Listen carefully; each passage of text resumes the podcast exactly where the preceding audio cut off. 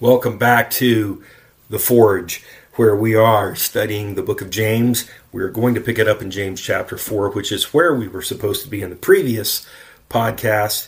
However, I sort of got fixated on one verse, and from there I went off script as I had given the description of the last podcast. I do use notes when I'm going through these teachings. However, I felt compelled by the Holy Spirit to bring out the reality of the gospel of Jesus Christ. I decided to keep it in the podcast, not to delete it, but to actually go ahead and post it because I really believe that someone listening, either now or maybe in the future, will hear this and, and the Holy Spirit might use it to speak to their heart. So we went ahead and left it in there, but we are going to pick up with James chapter 4.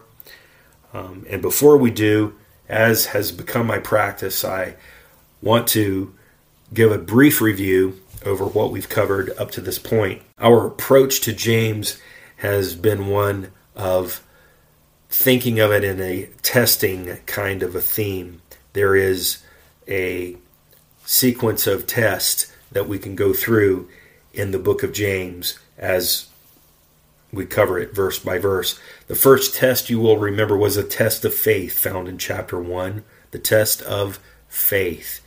Second and third tests were also found in the first chapter of James, the test of obedience, and then the test of true religion. Moving on from there, we picked it up with a test of brotherly love in chapter 2.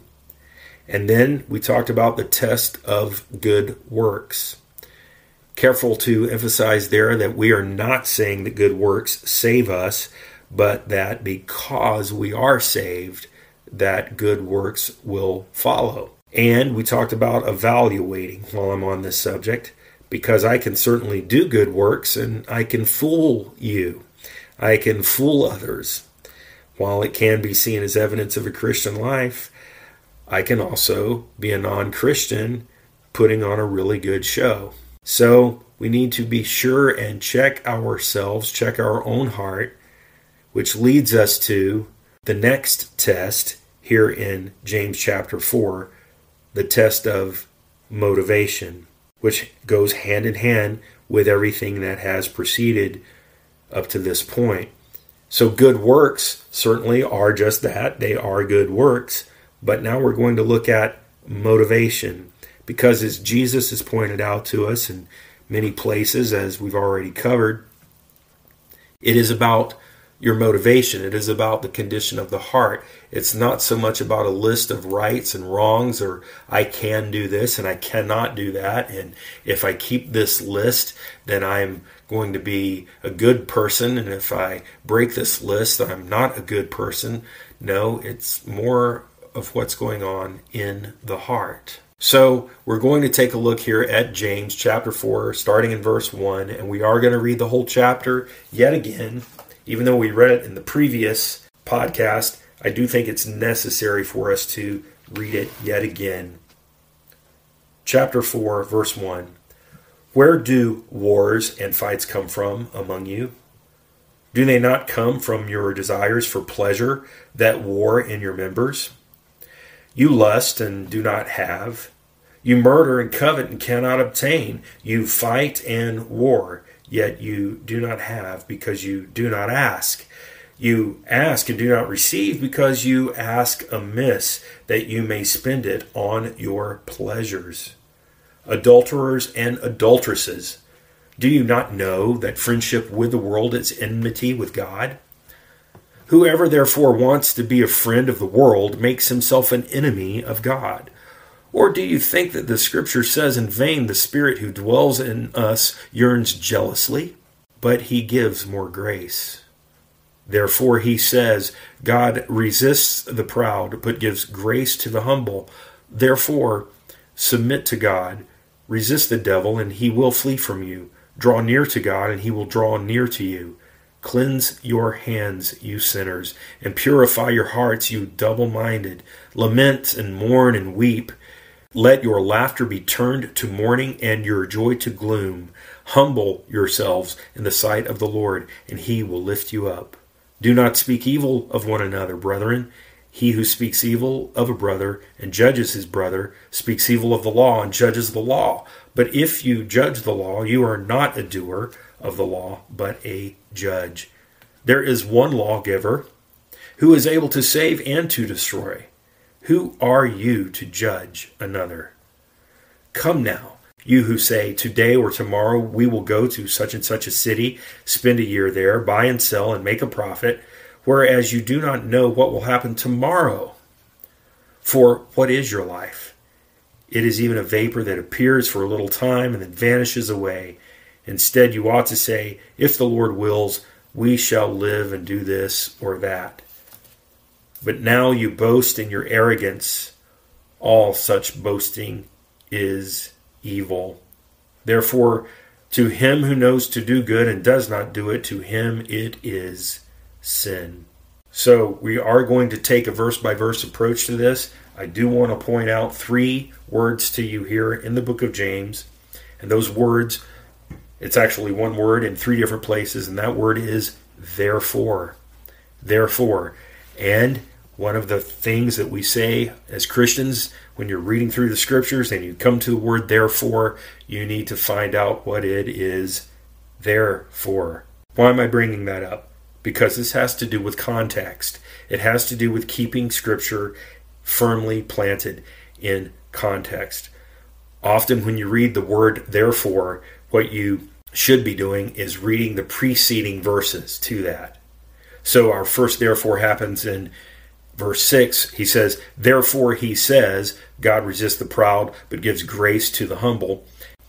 And the reason James says, therefore, is because he has laid out a case prior to that. So that happens in verse 6. So to understand that, you need to read verses 1 through 5. And the same is true for verse 7 because he says another therefore. Well, when does that come? It comes right after God resists the proud but gives grace to the humble. And then James says, therefore, submit to God. Therefore, submit to God. Well, why is he saying that? Because God resists the proud. So don't be proud. Humble yourself before the Lord. And that's why he says, therefore, submit to God. And the same thing happens in verse 17. It says, therefore, to him who knows to do good and does not do it, to him it is sin. Well, to understand that sentence right there, I need to go back and read the verses from verse 7 all the way through verse 17 that precede that particular word, therefore that will explain what the word therefore is doing. So, with that said, let's go back. Beginning at verse 1, chapter 4, verse 1, we really see a rebuke of worldliness here, a rebuke of worldliness, a rebuke of the desire to seek after really material things and money. See, our human nature loves to be in competition and loves to fight. And maybe you think you don't. And that's fine if you want to think that. But deep down inside of all of us, there's something in us that wants to fight. But God has a higher call for us. And to be clear, the the fighting that I'm talking about here is is not really necessarily uh, warfare, a nation against nation, or even neighbor against neighbor, or an ideology against another ideology, or politics, or any of that. Really, what I'm talking about here is a fight that happens internally. It is the fight between the new life in Christ that you have as a Christian and your sinful nature, which is still there residing in your heart, there's a conflict. And these desires that we have for material things, you know, I, I'm not saying, and there are Christians who do believe this, that you know they must take a vow of poverty and somehow that uh, god doesn't mean for them to actually uh, work or go out and get a conventional job and that if they have too much money in a savings account or, or they are providing in a good way somehow this is seen as um, a wrongful pursuit that's not what's wrong, folks. We are to provide for ourselves and our family. We are to work. I personally believe that God has put us on this planet to work. That is one of the things that we are to do is to work. But what we're talking about here is a desire that gets completely out of proportion. When that bank account becomes my God, remember we talked about having gods, false gods before the one true living God. We talked about setting up an idol for ourself. So, whatever that may be, it may be money, it may be a large uh, retirement plan or retirement account, a bigger house or whatever. Um, whatever it is, we are not to let that thing have control over us. Think about addiction, whether it be to drugs or alcohol. You know, there are people that are addicted to materialism. They love money, and Jesus tells us that the love of money is the root of all kinds of evil. He doesn't say having money is equivalent to evil. He says that your love of money is the root of evil. And that's an important distinction. It lines up perfectly with what James is telling us here. Because that which is wrong, if we are not careful, will become our passion, it will become our quest. And then we can become jealous of others, and we begin to hoard uh, what we have and we begin to covet what others have. And of course, there is the television series where they have uh, hoarders on. And I really don't like reality TV shows. I really don't like shows like Hoarders and things like that, although I have seen a few episodes. The reason that I don't like those things is because they tend to uh, take other folks who are in misery or in sad conditions and sad places and they turn their um, misery really into entertainment for others. While I do find it interesting and I do hope that people are somehow reached and helped with those types of programs, I find that far too often it's really about the entertainment value and less about helping your fellow man. You have people who really when when you get down to these hoarders and uh, some of these episodes that I have seen, really what begins to happen there is they become controlled. They become addicted to having and keeping things, right down to their garbage, right down to um, just nasty food that is rotten and molded and should be thrown out. They begin to live in a situation that is physically unhealthy. The very air that they are breathing inside their house is toxic air. And it really does paint a picture, if you've ever seen one of those type shows that I'm talking about, of the spiritual condition that we are in when we begin to lust after things that we are not to have. The book of James is addressed to Christians. So we're not talking to people who are non believers here. We're talking to people who are Christians. We're talking to the church. And we are the the folks that James is addressing here, and I certainly believe that, that this applies to us today, we are ignoring God. We are forsaking his call on our lives. We are forsaking his wisdom. And then when we do ask, according to what James says here, our motives are skewed. Our, we're not asking for the right uh, reasons. Our passions are misdirected and we're seeking our own personal pleasure and self. And we're not interested in a Christian, godly outcome and his mission for us. He calls them here. He says, You ask and do not receive because you ask amiss that you may spend it on your own pleasures. Then he says, adulterers and adulteresses.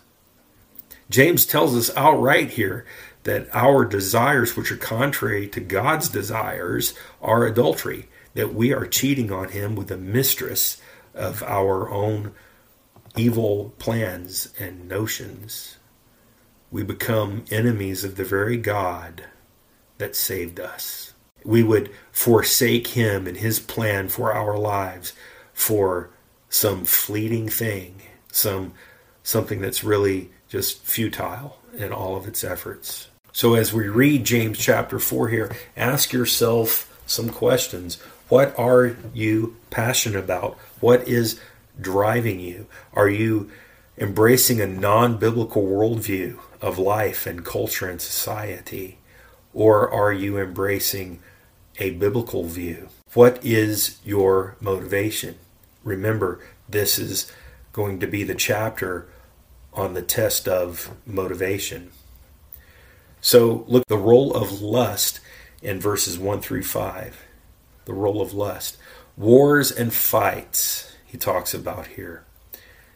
You know, war here is thought to be an exaggeration for the purpose of emphasis um, and making a point, but I gotta be honest, I wonder if that's really an accurate way. Because really, when you think about actual warfare, it all comes down to wanting something that is not yours, whether that is a a natural resource in another land, or one nation wants to broaden its borders or increase its influence on another nation. Why is it? It almost always comes back to money. And I've even heard that WAR is an acronym which stands for We Are Right. We're going to go to war. Why? Because we are right. W A R. But in fact, we're wrong. I've seen conflicts within families and among some people that are so called Christians, and it can all be boiled down to one thing, and it's pride, really. Pride. Pride is almost always rooted in an out of control desire or lust it leads to division and strife and the very things that James is addressing here. These are symptoms of the heart. Have you ever seen or heard of or been a part of something like a church split? I'd call that war. Why? Because one side, one faction has kind of dug their feet in and said, We are right, and the other side says, No, we are right. And these things really should never be in a body of believers, but they are. And for those outside the church who may be listening, I know because I have heard it from many different people over the years. And I was in ministry, uh, vocational, what we would call full time ministry, for almost 10 full years. And during that time, I cannot tell you the number of times uh, that I have heard or seen something where someone would say, the people who call themselves Christians, the people that go to that church building over there, they are fighting among themselves. And I don't want to have anything to do with it. I can get along better and be at peace with my neighbor better than the people who call themselves Christians. I mean, we've all heard things like that. Maybe not those exact words, but something very, very similar. And Christians these things ought not be. Murder. James uh, is pointing out here, he goes as far as to say murder. Why do you think he uses the word murder? Well, because Jesus, his half brother and Savior, by the way, tells us that if we hate someone, we are a murderer. So, as a Christian, you don't have the option to hate someone. Now, you might think you can hold on to your hate and you'll still have an okay relationship with the Lord, and maybe you can go on a little while like that, but eventually the Holy Spirit is going to deal with you about the hate in your heart. And if you hate according to the Word of God, it is equivalent to murder. 1 John 4:20 says that if you say you love God but you hate your brother, you are a liar. Look at the commandments that are being broken here. Murder, lying. So let's move on to think about desires because he says here that we ask amiss that we may spend it on our own pleasure. Again, what is your desire? What is your motivation? You know, I think of hedonism. Hedonism actually is a code of ethics or school of ethics. It's not the ethics that I espouse, but it is by definition, ethics. And it's a particular ethic which argues that uh, pleasure is the only intrinsic good. So it's used as the justification for evaluating actions. So the actions are evaluated in how much pleasure and how little pain or suffering my actions will produce. So, in very simple terms, a hedonist is just someone who is striving to maximize his or her own pleasure. And the Roman government, the Roman people, were obsessed with seeking after pleasure, which is interesting that James is talking about these kinds of desires. At the time that this was written, uh, the Roman Empire is in uh, full uh, power, you might say. They're at the peak of the Roman Empire at this point. But today, in my honest opinion, it seems that Americans are just as obsessed with the concept of hedonism.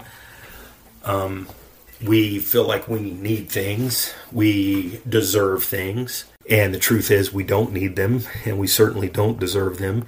And it could be, you know, I think about uh, entertainment and the latest electronic gadgets, uh, the latest entertainment uh, console or television that you could have. I remember HD TV uh, was the greatest thing, and uh, and I don't even know where we are in the development of that, but I know that as soon as you invest in anything in the electronics uh, field, uh, in a couple of weeks or a couple of months, you're outdated. So we feel like as Americans that we need the fastest car, the uh, biggest boat, the latest gizmo, whatever it is. And maybe this is something that you don't personally struggle with, but I can tell you that our entire society is built on consumerism. We want something with the latest bells and buzzers, so to speak. Everything in America is to be supersized. And if you don't believe me, uh, just go to a fast food restaurant where the very term supersize has come from. Go get a cup of coffee at Starbucks, and they have sizes there grande and venti. And uh, it used to be medium and large, but grande is the new medium. Venti is the new extra large, I guess. But this is what gets in the way of our growth um, in Christ and his call for us. It is this hedonistic attitude. And it is what James is addressing here. We are to have desires. We are supposed to want things. What are we supposed to want? Well, according to 1 Corinthians chapter 12, we are supposed to want gifts from the Lord and not from the world. We know that anytime we desire something, and now when I use the word desire here, please do not misunderstand me. There are certain things that we all desire, and it doesn't make us sinful. I desire to eat. I desire to live. I desire to take care of myself. But whenever this becomes the driving force and it becomes the controlling force and it becomes the God that I worship, I know that I have gone off the path and I do not align with His love and His grace and His mercy and really His teachings.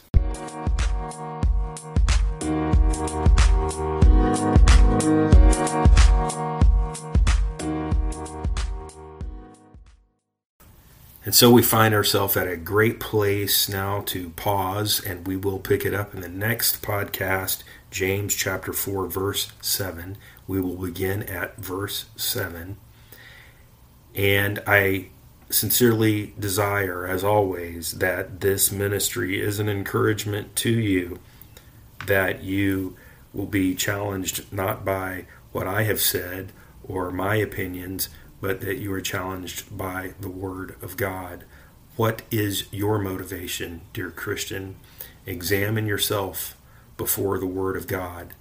What is it that is driving you? What are your passions? What is your quest? Have you fully submitted it to the Lordship of Jesus Christ? So until the next podcast, God bless you.